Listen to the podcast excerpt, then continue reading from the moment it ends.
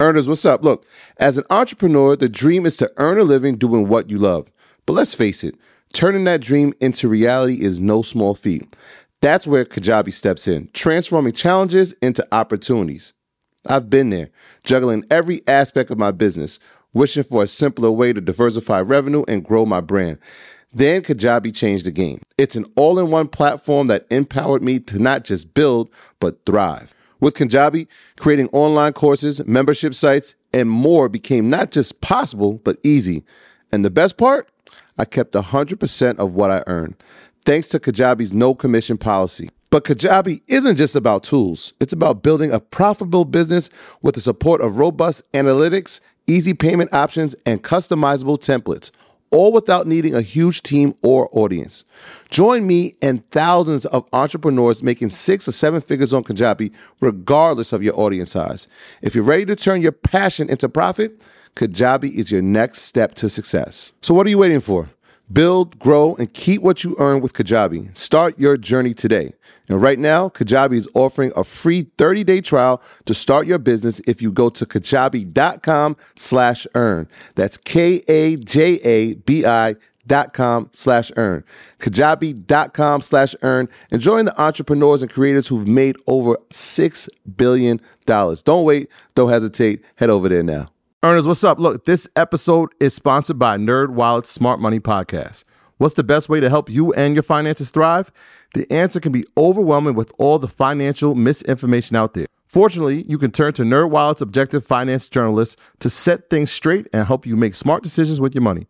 I can't front, the nerds have helped me get smarter about a few things, like planning my tax bills so that I don't dread April every year, or making a budget that's balanced, not just buying sneakers and fly clothes, or saving on travel because spending less on airfare means more money for an extra night or maybe a five star dinner or boosting my credit score, since we all know credit is like the real life cheat code. The nerds also explain the real impact that the latest financial headlines can have on your life.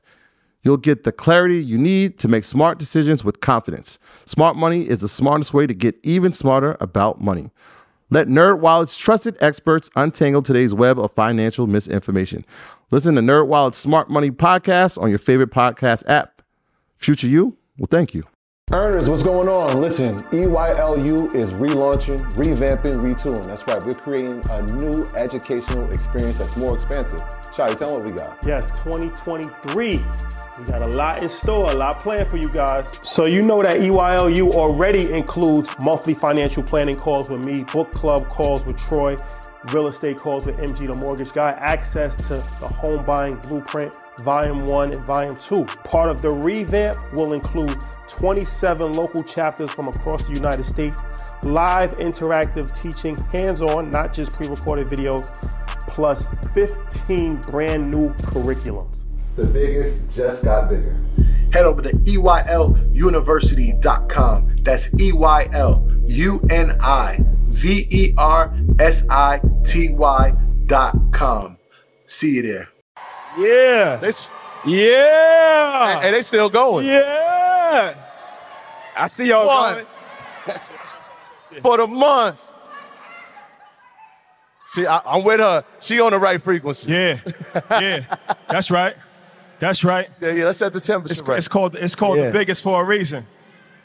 They don't do it like us, man. First and foremost, Diddy. Let's just we're gonna have a crazy conversation, but let's take a moment, man. Look at this. Look at this, bro. Hold on, let me see y'all. Let me see what's going on out there. Where the, where the hustlers at? Where the real hustlers at?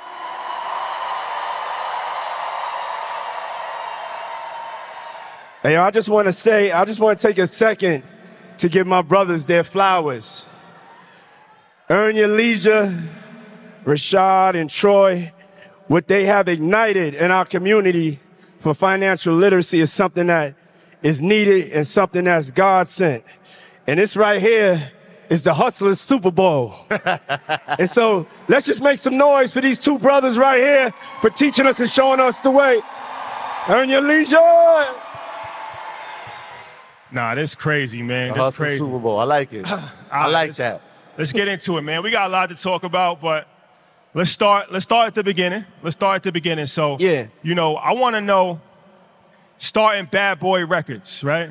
To me, definitely top two, top three labels ever when it comes to hip hop music, right?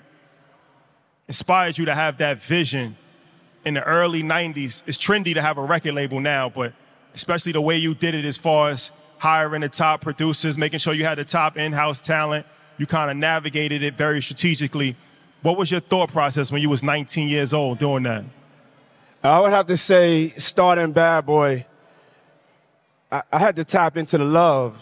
You know, um, I fell in love with hip hop the first day I heard like this battle mixtape of the Treacherous Three versus the Funky Four plus one. Y'all may not know about any of this, but it was it was it was like the upcoming rap groups that weren't didn't have any other exposure until the Sugar Hill Gang came.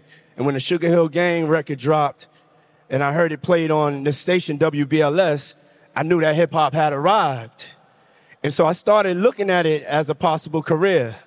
But it really came to me when I was at the Fresh Fest in the late 80s, when I saw Run DMC in Madison Square Garden hold up, tell everybody to hold up their Adidas, and 30,000 people from the sound of this black man's voice held up some Adidas. And so I was like, this is about to become a billion dollar, multi billion dollar industry, and I want in. And so with Bad Boy, Bad Boy was, you know, the representation of how I saw music and saw music marketing and grooming artists.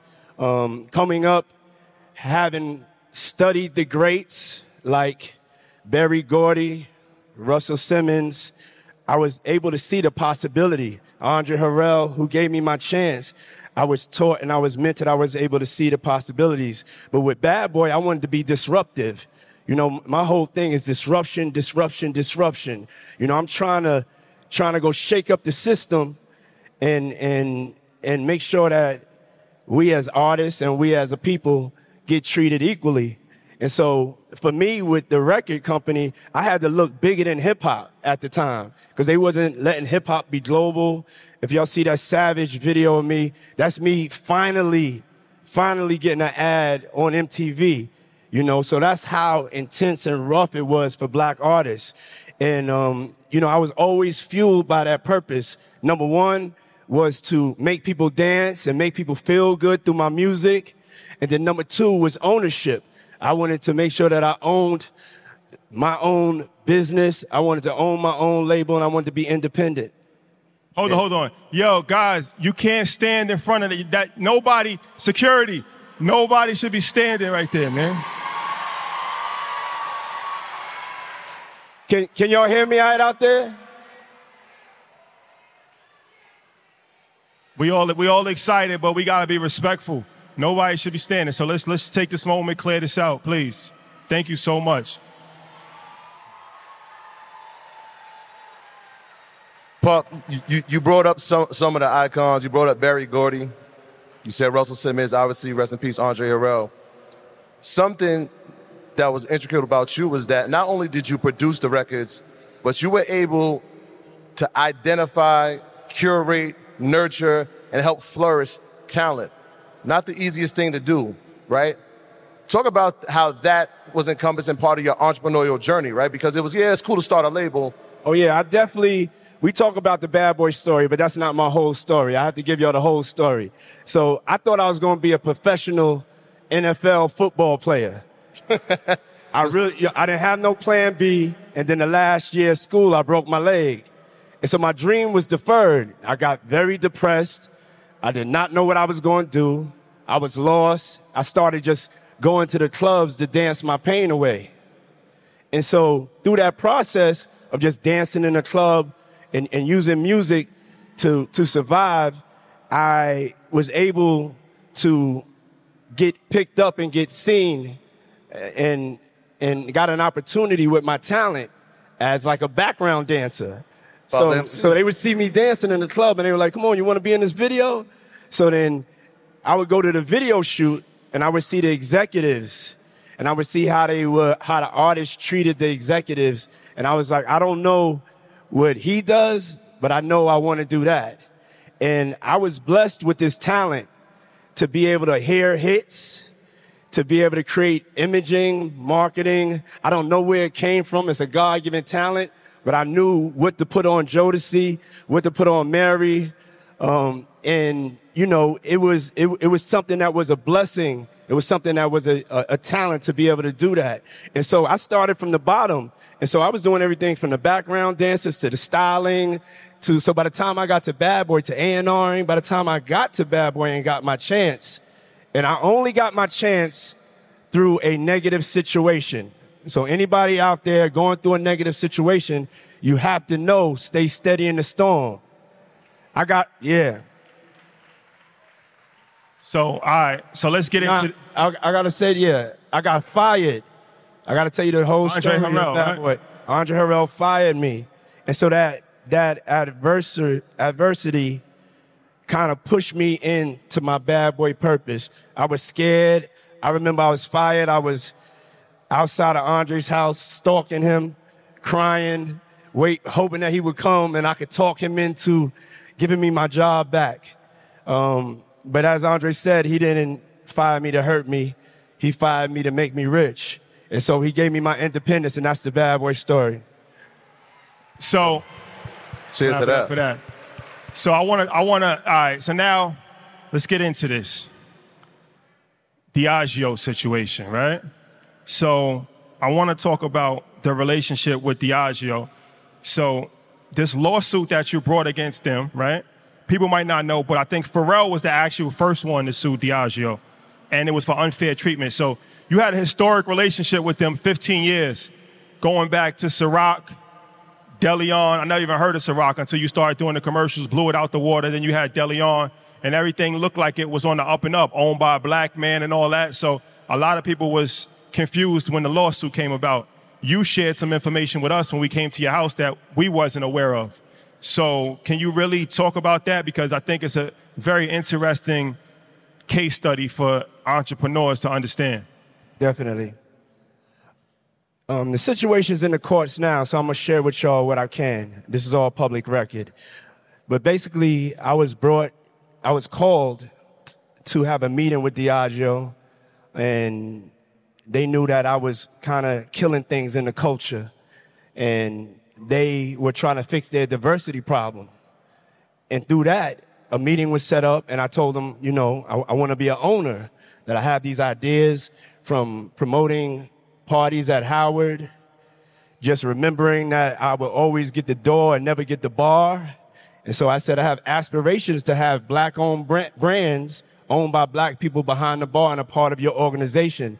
They're the biggest distributor of spirits in the world, biggest maker of spirits in the world. So we get a test project. I'm looking at their portfolio, and they say we can start something from scratch. But I'm looking at their portfolio, and I remember one night I was having a, a great, great time with Ciroc. I had some Ciroc. It was made by grapes, and I remember, you know, having just such the greatest time. And so the light bulb went off in my head. I said, I don't want to wait and develop nothing. Let me show you what I could do with Ciroc. Let me show you what, how I could turn your revenue around. They were losing $40 million a year. And I went and turned it around and took it to 2.6 million cases from 40,000 cases. Okay? And so this is something that's never been Yeah, done. clap it up for that. And so, and so 15 years later, even though I had that success, I was always fighting for Ciroc not to be pigeonholed, not to be pigeonholed as a black brand, not to be pigeonholed as an urban brand. I already went through that. I went through that with Sean John. They put me in the urban section. I had to go and disrupt the fashion industry, pull up on Fashion Week, and show them what that black excellence swag is about. And that's what we did with Sean John. And so with Ciroc, it was the same thing, get into the spirits industry. No matter what industry I went into, I always came up against this ceiling that they just wanted to keep me in the colored section. I would say for businesses, you have white only business, just like you have white only bathrooms back in the days, and you have black only business. And so my fight is to always make sure that we could just do business. I want to be treated equally like anybody else. And so that's what the fight is about. And it's not me just fighting for me. I'm fighting for us. Because whatever bar I set, y'all have to come behind me on that bar, and I want to make sure that it's right. So that's what the fight is about, simply put. And the last things to make it clear was with Deleon. I still own Deleon. Okay. So with Deleon, I sent my people.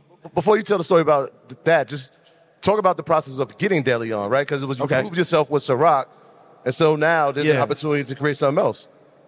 With a lot of, um, first of all, corporate America is made and built for white men. So when you're going into corporate America, usually your entryway is to help them with their diversity problem. But at the end of the day, you want to be able to open up doors. Sometimes you got to take that opportunity and get in. And so that's what I did with Ciroc. But I told him I don't, I don't work for nobody. Everything in my portfolio I own. So you guys have to know my ultimate dream is a tequila.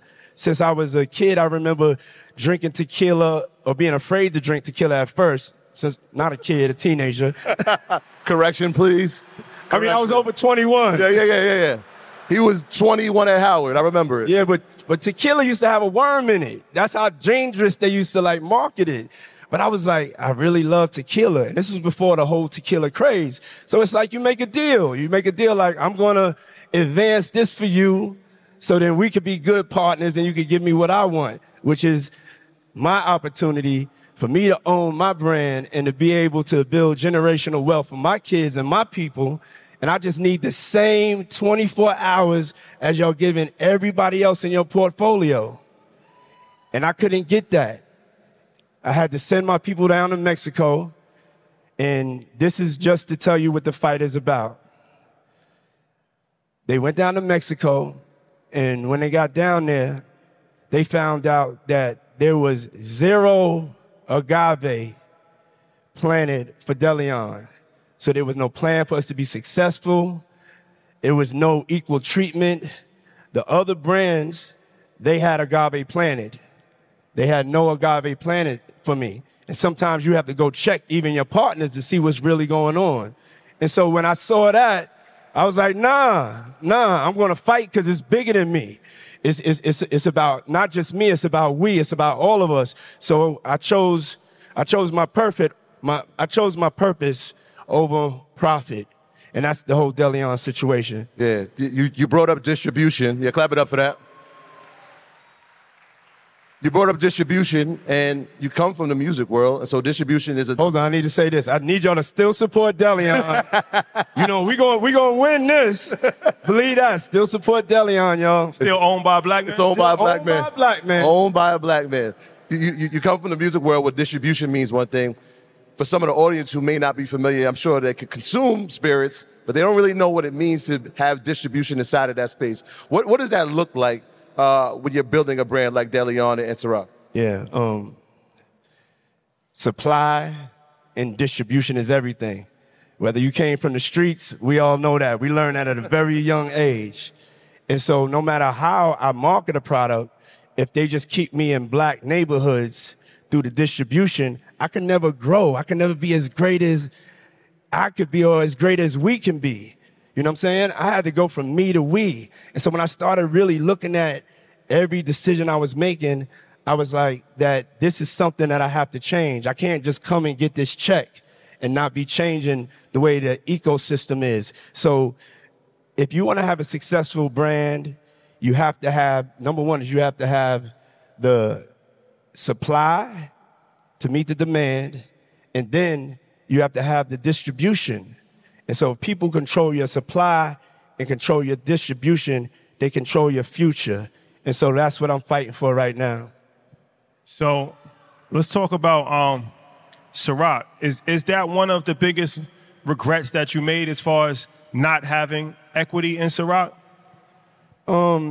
No, it's not a regret. Everybody has a journey, and that's just really how you know corporate America works.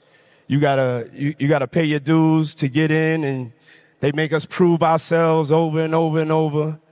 And um, I don't have any regrets because the, the journey, the journey was the most important. And also, I'm not really letting Ciroc go. So, you know, so I, I'm going through this, but it's part of the journey. So, so I had to go through the, through this to be able to get to this point. But when you spoke to us, it was enlightening because even if you look at a lot of the billionaires in our culture, it's because of spirits.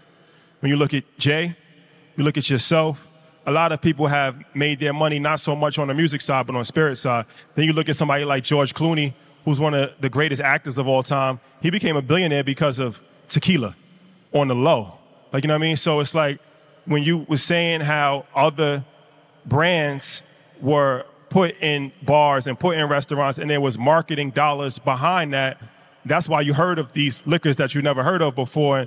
They weren't putting your liquor in, in the same places and they was actually just relying on your star power and not giving you the marketing dollar. It's kind of like fighting with your hands cuffed. So I think it's great to communicate that because from the outside in, it could be looked at as like, that's just somebody's rich problems, like me soon, Yeah. like, you know what I'm saying? But it's, it's, like you said, it's bigger than you because it's like, all right, this is a problem that's faced across the board where black companies get less funding, black companies get less promotion, less distribution. If you look at InvestFest, look how many people is here right now. There's no reason why we shouldn't have $10 million in corporate sponsorships, right?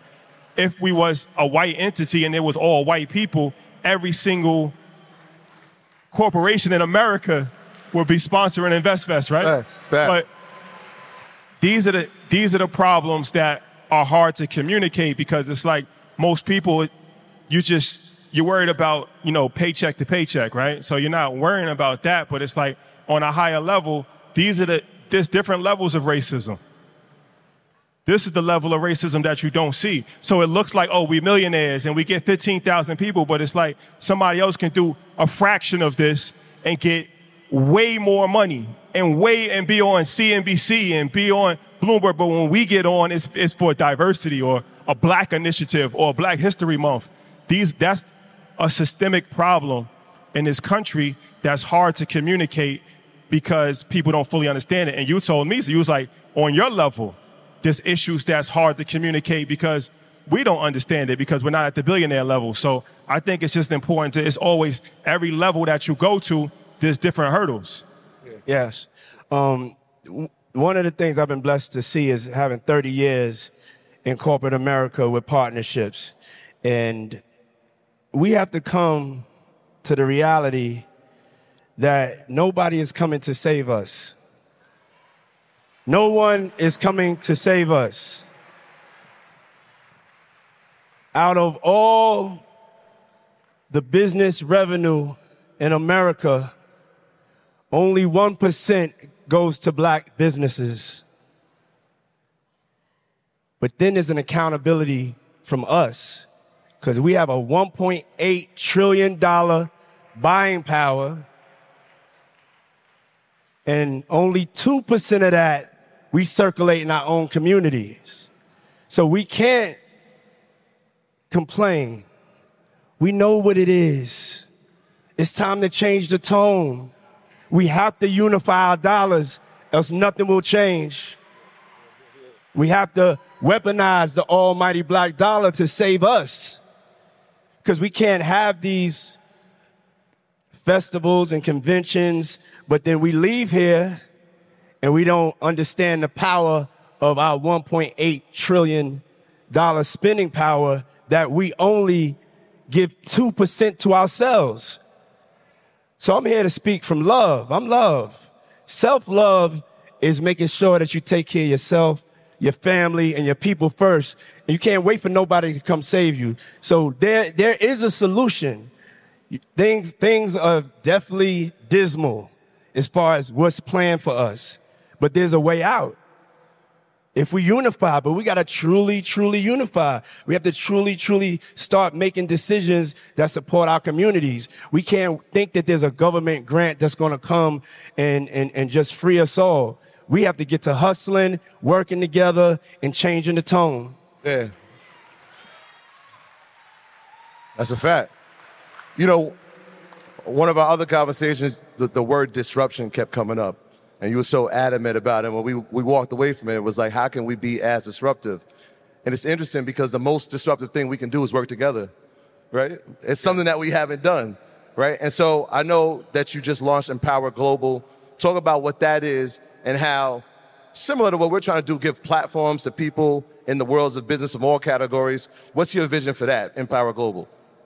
Um, I'm a solutions-based person. You know, I don't want to just come and reiterate the problems that we already know is going on. So when when I'm using my creativity and I'm first of all, one of the things that that being successful and having money, people kind of get your purpose messed up.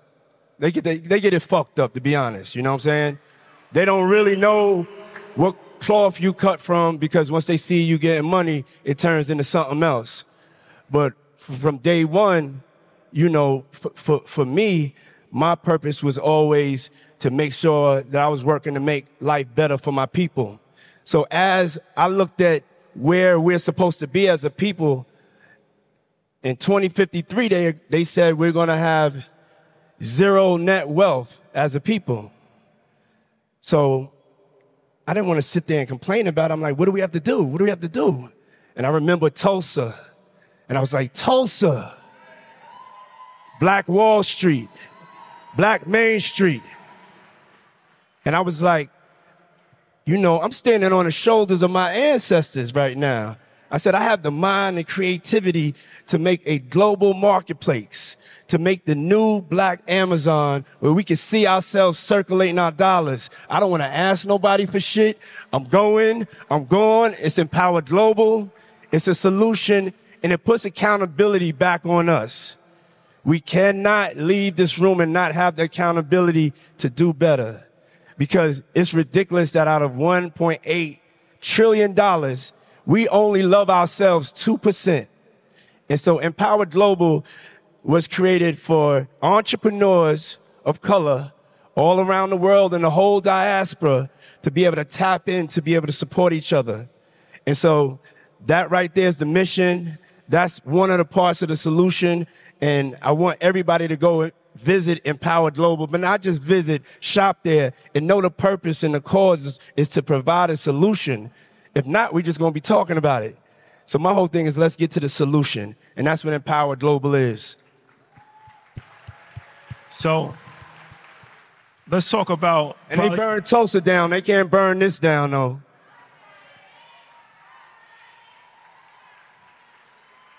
So one of the most important aspects of any society is media, right? Um, whoever controls the media controls the people. So we know about you know propaganda and how that's been negatively put on us. Um, but as 19 Keys likes to say, there's also positive propaganda, right? So I think that we at EYL we provide positive propaganda where this is good stories and inspirational stories of, of people doing things. So you have a platform, Revolt, right? Which is probably the biggest black media company out there right now. And we actually have learned a lot from Revolt because we work with Revolt. We have a show on Revolt. It's family. We've been been able to be educated from just observing somebody doing business at a, a very high level. What's the importance of Revolt and talk about the importance of media in the black community? Yes. Media is the most powerful industry in the world. If you don't control your narrative, somebody else will control it.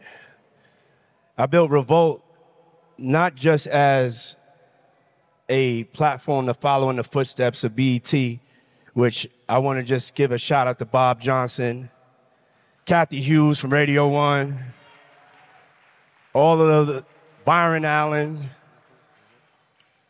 and it's it, to me it was so important that we had our own black free press. I feel in, information is so valuable and so crucial. So it wasn't like i wanted revolt to come out and we do a bunch of reality shows. I wanted revolt to be a, a base a foundation of information that that people of other colors have the luxury to have when you watch CNN, they don't talk about us. They don't talk about our problems. We can't relate to that. Even MSNBC, they talk about a little bit more. Fox, we can't relate to it. So with Revolt, I had to, to, to look at the fact that we did not, as a people, have a free press. That means you have no voice. You can't say what you want to say. Them cats on CNN, MSNBC, Fox, they can't say what they really want to say.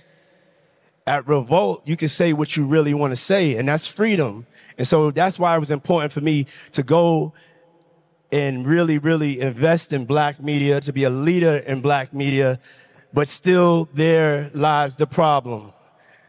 Black media only gets 1% of advertising dollars. They feel like they negotiated with us and said, okay, we'll give you 2%.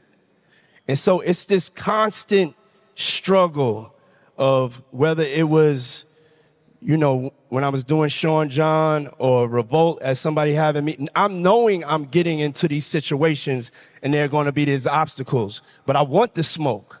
You know, um, John Lewis said, good trouble, you know, get into good trouble.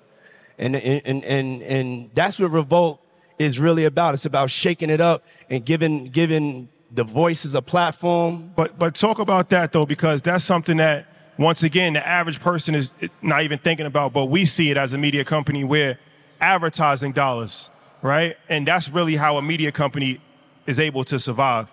Yeah. So the challenges of having to, you know, convince companies and getting less than you know that you should get and you know, different corporate initiatives. They say that they're going to give money and they don't give money. Like these are things that's very critical because it's hard to survive as a media company for free, a free media company, if you're not getting revenue from ads. Yeah, without a doubt. Um, first of all, they are buying black media to market to y'all, but they're not buying it from from the actual black media platforms or companies. If we don't have the resources then we don't have the ability to compete. The, the money that you make, you put into your programming, you invest into, in your talent, you invest in your marketing. So it's, it's like a, it's a, it's a struggle for black media companies. Um, but it's an, an unnecessary struggle because we have the power to do anything we want to do. We run the world. We run the culture. But we have to understand how it works. If they're only giving us 1% and there's $100. What you going to do with a dollar? And everybody else got $50, $40, and you only have a dollar. And so that's putting it in layman's terms. But it's such an importance to, it's such an importance to have black media, to have that representation. And so the fight, the fight continues. A lot of the stuff they said from, um, you know, George Floyd and trying to keep everything calm, they, they haven't done those things. And so the, the, the, the, the Enhanced American Express Business Gold Card is designed to take your business further. It's packed with features and benefits like flexible spending capacity that adapts to your business, 24 7 support from a business card specialist trained to help with your business needs, and so much more. The Amex Business Gold Card. Now smarter and more flexible. That's the powerful backing of American Express. Terms apply. Learn more at americanexpress.com slash business gold card. The beauty about it is that we seeing we're seeing what time it is. Today is the 60th anniversary of the March on Washington.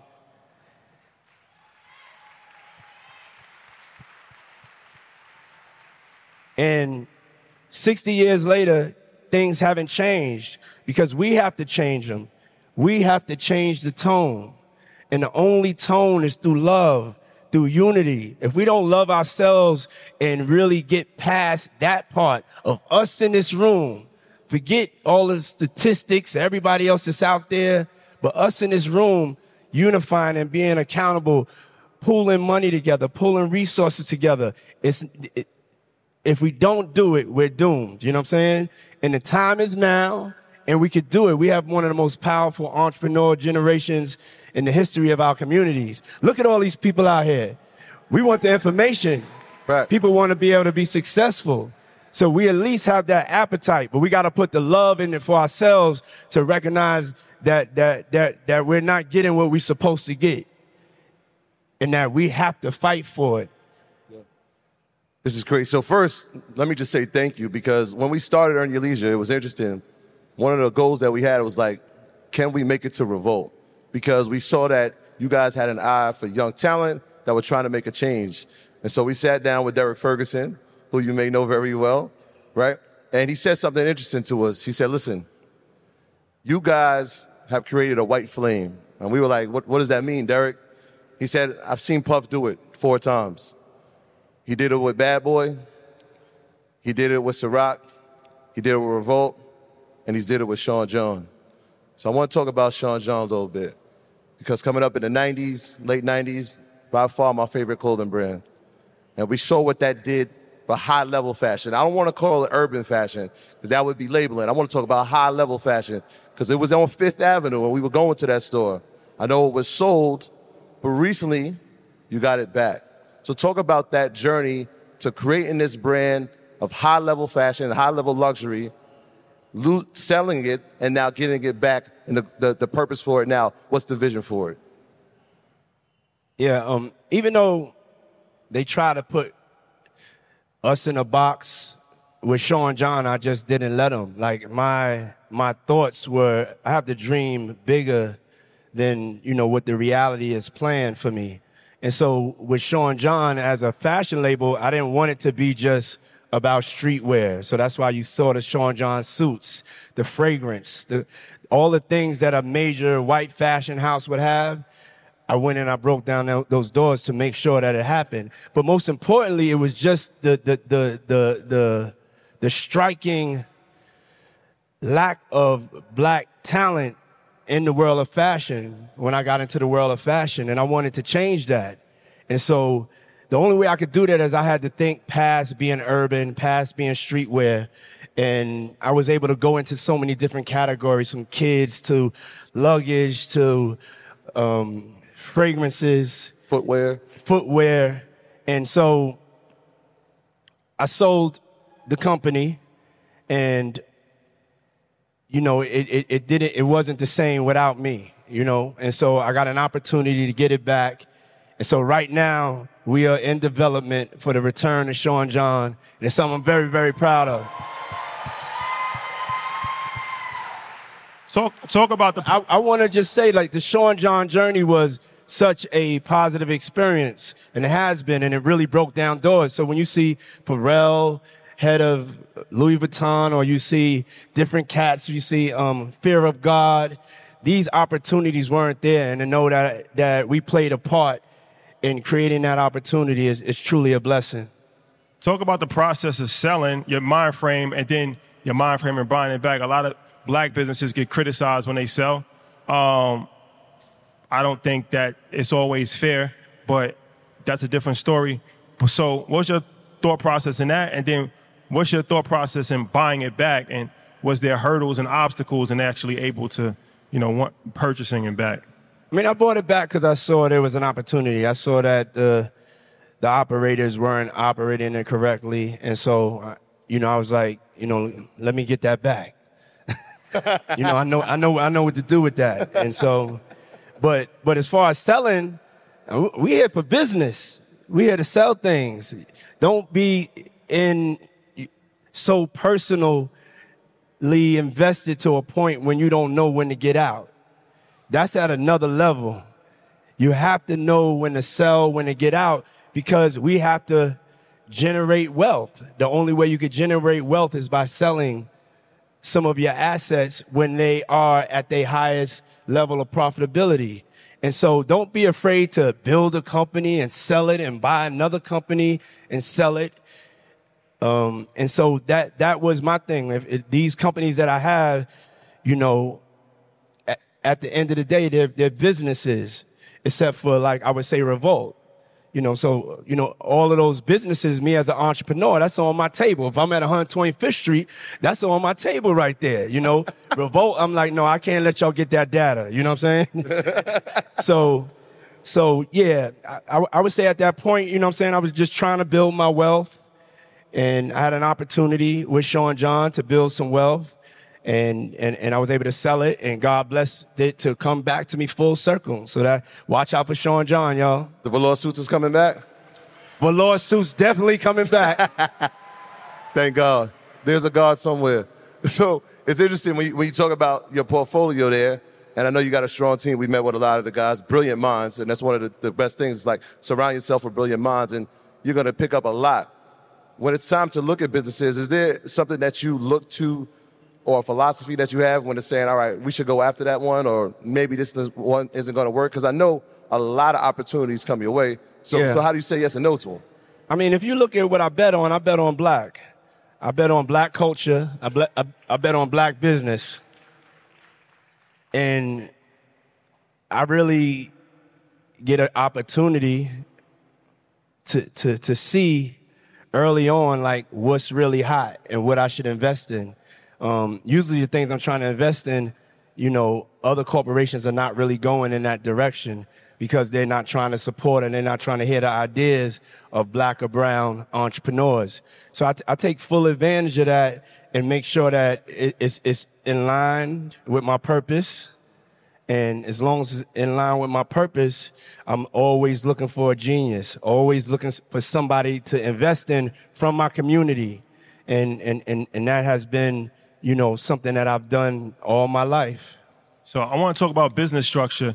You did something early, I believe in the 90s, that most hip hop labels, no hip hop label I don't think was doing.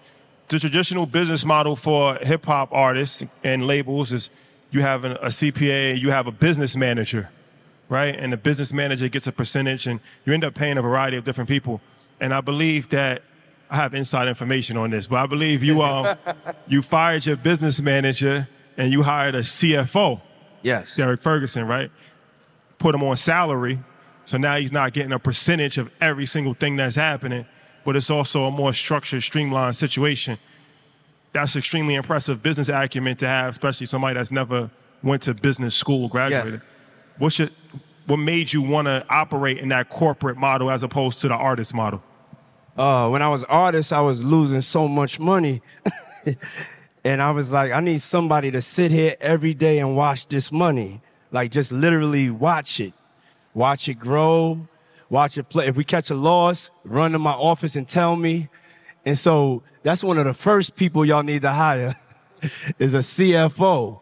You know, when you build, when you finally getting it and building up your organization, because you want that to be in house. You want to be able to watch your money. You want to be able to touch it. You want to be able to understand what's going on. And so I had to just learn that from corporate America and um, really brought it in and, and it really leveled everything up for me as, as far as the way I was dealing with finances. Yeah, one of the things that we see all the time, we, we see these, these these throwback videos of that that puff energy, and, and it, it's it's infectious, right? Yeah. And, and so, we and shout out to Lou, he's back there. We we always get on him about the phone incident, um, but talk about the messaging behind that, right? Are you doing? Obviously, it's a passion for you, but is it because you want to inspire the people around you to have the same energy, or is it something that's just as natural to you? It's like you know what, I'm a hustler. If you're not a hustler, get it from get from around me. I'm, I feel like I'm playing for the team, for a team, you know, and the team I'm playing for is us. And so when I'm going in with that intensity, everything that I do that I'm breaking down, I'm like, yeah, somebody else could come behind me after I was able to break this down. I, I just see this hole in the wall. And I'm like, come on in, y'all. And, and, and so y'all may, y'all remember that video when I was like, I'm a savage. I'm a savage. I'm a savage. Whatever I want, I get. Whatever I want, I get. Yeah. And that was that was the change of the tone. And so when I'm talking y'all today, tonight, move on. Yeah. So um that energy is the energy that you need to have. You know, I'm not gonna lie to you. I, I had to switch up my tone. Um, cause when you are working with corporate America, you trying to, you know, just make sure everything is smooth, nothing's rattled, everybody keeps their jobs. And I had to change the tone. I realized that nobody was going to give me what I wanted. So even being on that phone, I was taking what was mine. So it, it, it's that energy, that energy that you have to go beyond just dreaming about it, beyond talking about it, writing it in your journal. You have to get your ass up and go take that. Take what's yours. And I'm not talking about steal from anybody. Don't steal from nobody. Not that way. But it's your dreams. You got to manifest it and you got to take it with that intense energy. So, as far as I believe there's like 13 black billionaires in, in America, you're one of them. It's almost an impossible feat to accomplish. Wait, hold on. Wait, there's no claps for that?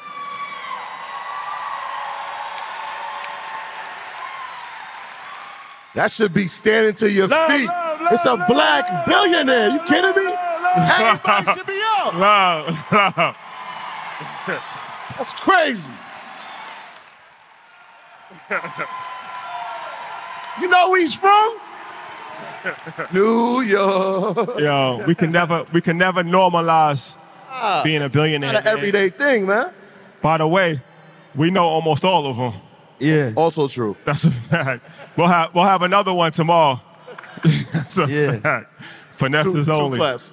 yeah. I want to I want to be careful with that, y'all. When they talk about us having money and y'all look at us, it's it's truly an illusion of inclusion. We'll talk Like I about can't that. I can't play a part of the illusion of inclusion. So you're looking here at me like I'm totally included. No, I'm fighting for the same thing I was fighting for when I got into the game, but it's at another level. And so and so it's very important to understand this is the truth. Out of all the billionaires in the world, the world got almost 9 billion people in it. There's only 16 black billionaires.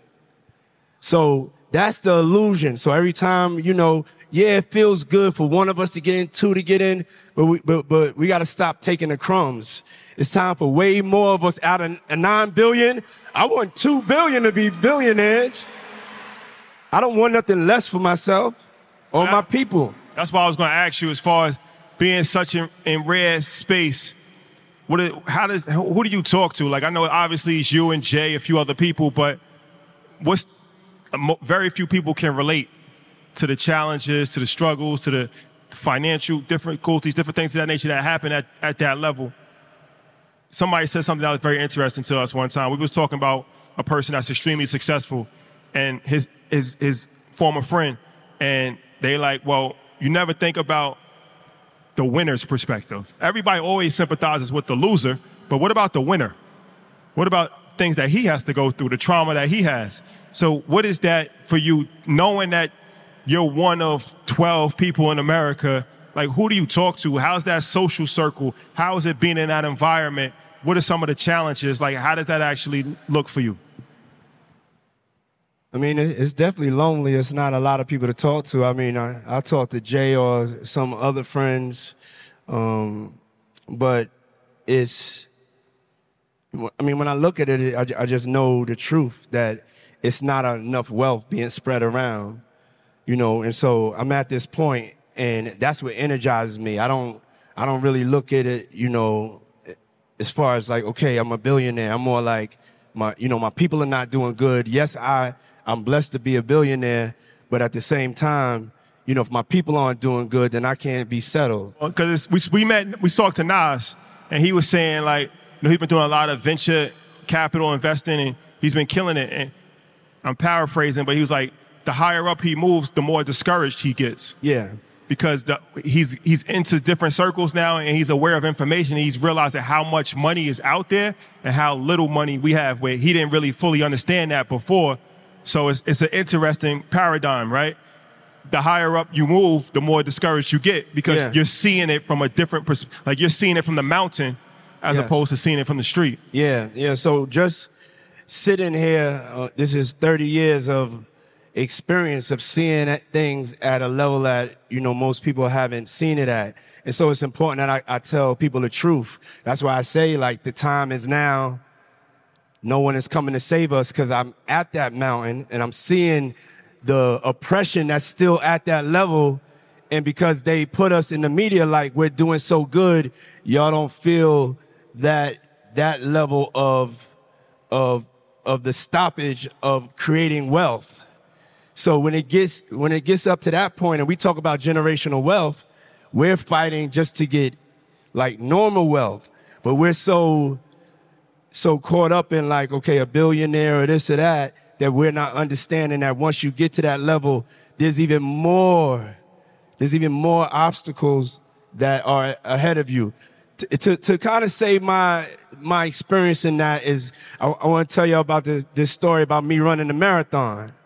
So I decided to run the marathon and I decided like six weeks before the marathon. Yeah, I was crazy. Um, usually gotta train eight months. I only ran like 10 days before. You know, I was partying the days before.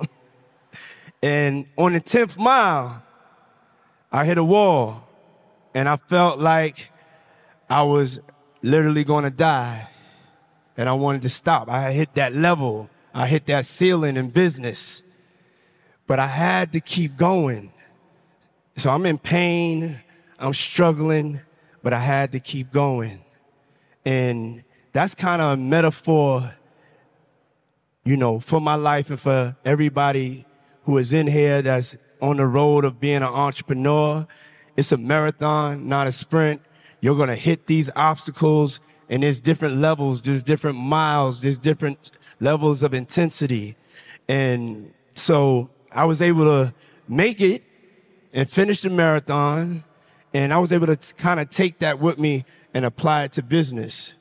And so, you know, at this point, you know, in the position that I'm in, I had to really look at like what does, you know, the next half of my life look like. And I had to really, really, really look at what I wanted to do and, and make sure that I finished this marathon the right way because because me just completing the race, that ain't what I want to do. I want to win the race. I want to win the race. I want us to win the race. Yeah, it's interesting. So it's 30 years of business for you. Yeah. It's 50 years of hip hop.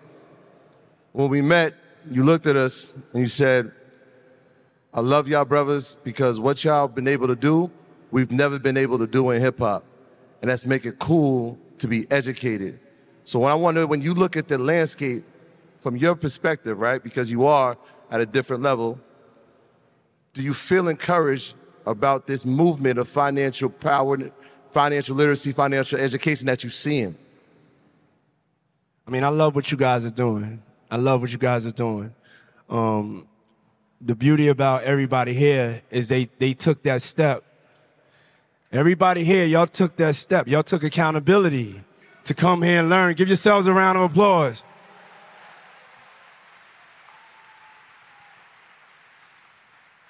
Nobody, nobody's hiding the knowledge. There's not like no secret conspiracy that they're hiding the knowledge. You have to make a decision that you want to be financially literate.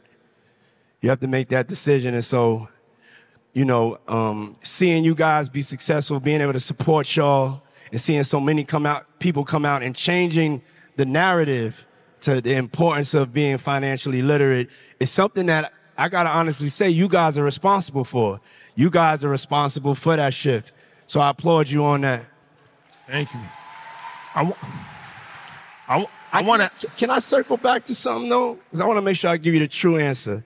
So he's talking about levels, and I kind of just got it right now. Even though the levels in the marathon it goes together, um, but there's a level that you you get to, and you're successful and you get to the point of being successful and as a black person there's this thing that kicks in. There's this jealousy that kicks in. There's this fear that kicks in. Then they start to burn things down. Then they start to take the money out the freedom bank. Then they go back on the 40 acres and a mule. Then we don't deserve our worth. So even even Hov Jay, none of us are immune to it. He had to sue Bacardi to get his worth. Like they they they make us at the next level. You think that you've overcome everything. Oh, I finally made it. And then there's a whole nother army up there that is there to try to push you down the hill. And that's why from being at the mountaintop, I could come back down and tell y'all the only way out of this is if we can unify and combine our forces because what's waiting for you up there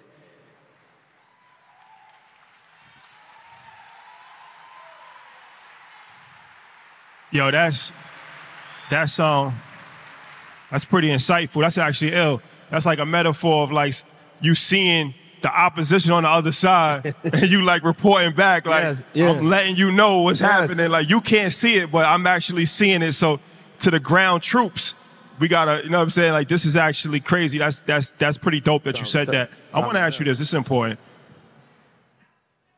You have dealt with a lot of criticism, right? A lot of people have villainized your character.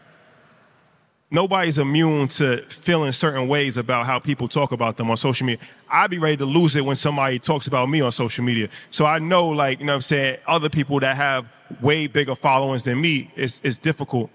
And for people who are just in the crowd, right, there's always going to be somebody that's a hater. There's always going to be somebody that has something negative to say about somebody or somebody has their own narrative. How are you able to deal with that and still, you know, be able to just keep tunnel vision? I'm laser focused on the mission. I'm laser focused on change. I'm laser focused on my purpose. None of that noise means anything. And, you know, I know my truth. Um, you know, in order to be a leader, I do have to, in this day and age of social media, I do have to address all types of things that need to be cleared up. But it's, it's not because of of my ego or being hurt. It's just more about history. And right now, the internet and the way things work, you could read some, something about somebody and think it's the truth. And so it's easy to villainize somebody. But um, I'm comfortable with my receipts and I know, I know my purpose and I know that I, I'm sent here on God's mission. So knowing that, I don't even really go into the comments and do that to myself, you know? I hear different things that are negative, you hear things that are positive, you know, and, and, and, and that's life. I gotta just stay focused, laser focused. I can't get into none of that noise. I'm on a mission to, to shake the world, you know, for my people, and that's it. Before we go, I do want to talk about music, give you opportunity. I know you got a new product that you're working on. What, what made you even want to do that 30 years later and still have a passion for music? We started with Bad Boy. Let's talk about Love Records. Right? Yeah, let's talk about Love Records. How, anybody out there miss true R&B? Make some noise on my true R&B lovers. Yeah, so handling all this business, it kind of kind of messed up my creativity. and I stopped being creative. I stopped doing what I love to do. And I, I had to make a decision like, yeah, I want to I want to fight this fight, but at the same time, I want to be happy. And so music is the thing that makes me happy. Music is, is, is the thing that makes me feel like a child. Music is the thing that saved my life. And so getting a second chance when I, when I took control of just like, okay, I'm gonna really take control of my future. Um, and I said, I, I need to do things that I love to do. I know that I'm successful in business, but these Zooms is killing me begging these people are killing me and ta- all that stuff. And I was like, man, I, I got to get back to my love. And so I made an album called the Love Album, Off the Grid. It comes out September 15th. And it's, it's really my love story. Um, and it's, it's performed um, about me through some of my favorite, through the talents of some of my favorite artists in the world, from uh, Jazmine Sullivan to Summer Walker to The Weeknd and so on and so Mary J. Blige. It's, it- it's almost like this. It's the Super Bowl of R&B. This is the Super Bowl of hustlers. The Love Album's the Super Bowl of R&B. Love, Love, love, love. So, Love, love, love, love. so, so this this is Invest Fest, right? So, this is like you know when you go to like these musical festivals and big moments happen at these type of festivals. So, I felt like Invest Fest, a big moment has to happen in Yeah. front of yeah, I got, I got a, thousand people. The, Su- I mean, it's a Super Bowl, I got, it's the Super we Bowl. doing? It's the Super What we Bowl. doing, Diddy? We, we, what, what we gonna do is we gonna move, we gonna move with action. We gonna change the tone. We gonna start to put our money where our mouth is and start investing in each other and with each other. Everybody asks the question, why, why don't y'all get together and all do something? That's exactly what we have to do. So I feel like right now is a perfect place to start to do that. And what you guys have done for financial literacy, I think it's time that y'all go to the next level. It's time to go to the next level. So I got, let me, let me th- get that, Corey, please. Got something I want to present to y'all. That Millie, Yeah, And Millie, yeah, Oh boy. that Yeah. Millie. Oh boy. yeah, yeah. Yeah, yeah, oh, yeah, yeah, yeah. Oh boy. Love, love, love, Oh boy. love, love. Yeah. Okay. So, so, So- so about Yeah, and I want to be clear about this check. I want, to be, be crystal clear in front of everybody. I'm getting, I'm getting that watch that you No, got. no, no. I, I, I hear you guys always talk about what you want to invest in and what you're doing, and I know you have your own investments, but I wanted to create a fund that was special so you guys can invest and show people through this investment how you're making money. And also, all of the proceeds of, of this are going to go to my schools in New York, Capital Prep, I have three schools in New York, one in the Bronx, one in my neighborhood of Harlem, one in Connecticut. So for so as partners, my piece is going to the school, and your piece is going to whoever you want to give it to. I would give it. I would give it to myself first if I. Nah, so what we gonna do is like Diddy said, man. He's giving us a million dollars. We go. You watch Market Mondays all the time. You watch on your leisure all the time. You always talk about investing. So you know, put your money where your mouth is, right? So this is gonna be opportunity. We're gonna actually create content around it. We're gonna do different investments. So we're gonna show you guys how we're actually investing the money. And like he says, the proceeds of that will go to charity. And um, it's just why not, man. So. Diddy, a legend in the game, a million dollars cash. Yeah, yeah. Yeah. Love, Love, love, yeah. love, love. Yeah, I wanna. I, I ain't gonna lie, that's kind of ill right here.